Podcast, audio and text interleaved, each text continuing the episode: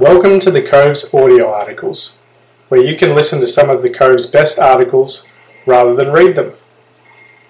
This article is entitled Status and its Role in Recruitment and Retention in the Military by Robert Gibson and is read by the author.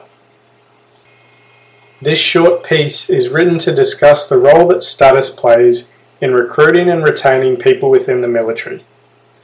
It will argue that the social status that is given to those who serve and the organisational status that is gained through the attainment of military rank is a key driver in recruiting defence members. Further, it will argue that the fear of losing status within a workplace and wider community is a key retainer of military members due to the prestige that is associated with the status. Recruitment motivators.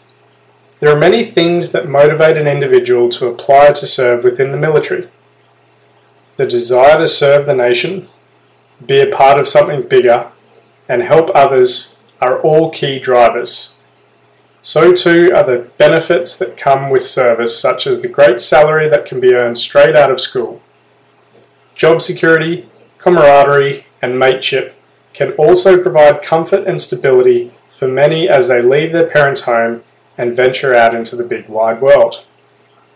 Another motivator for recruitment is the status that comes with being a military member.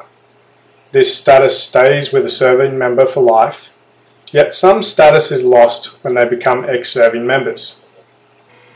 Status Status is something that exists within society with wealth being perhaps the most visible display of social status. The social status that comes with driving expensive cars, wearing expensive clothes, living in expensive houses, and living a lavish lifestyle can oftentimes be a misleading representation of true social power or influence. Social status is gained primarily through occupying positions of influence within the community often in relation to community groups, councils, or political parties. People who work within emergency service roles are also given elevated status due to their role within the community. Organisational status is given to those working within positions of power. For instance, in any organisation, status exists for those within leadership and management roles. Some organisations may give a higher level of status to those who have been with the business for longer, while other organisations may give additional status to those working in certain fields or who hold certain qualifications, skills, or knowledge. Military members are granted elevated social status due to being serving members, and organisational status due to the additional power and responsibility that is given with military rank. Their organisational status is increased with every promotion, which in turn increases their perceived or actual social status. The role of status in retention. Loss of status, particularly after a significant period of time holding it, can be very difficult to accept. For many military members, it can be difficult to gain civilian employment at the same level that was held within the military due to lack of civilian industry experience. This means that individuals who discharge not only lose the social status of being a military member, but also the organisational status that comes with being in their particular position of authority. They lose the status of their rank, and for some, they lose the status of being called Sir or Ma'am. Although outwardly we assert that we don't see these things as important, inwardly they play a key role in our psyche. Ego and pride aside, losing this status affects the best of us.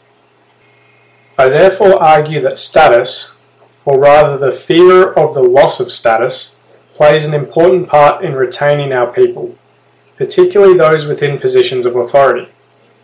We as humans spend our lives building status in our workplaces, social circles, and clubs. The relinquishment of status we have worked very hard to attain is not easy to accept. This creates an environment where people fear leaving defence and therefore remain serving regardless of their level of career satisfaction. Critically, the point at which military service is no longer seen as prestigious is the point at which we lose our social status as military members, and therefore the military loses a critical recruiter and retainer. We need to recognise this and place immense value on defence reputation and the prestige that comes with being a military member.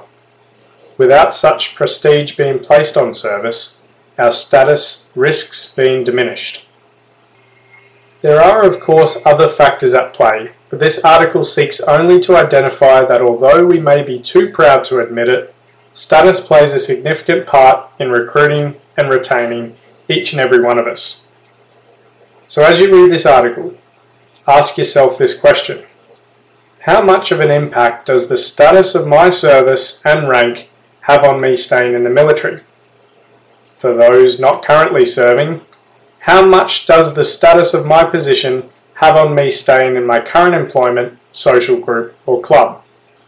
If you answer the question truthfully, it may just surprise you.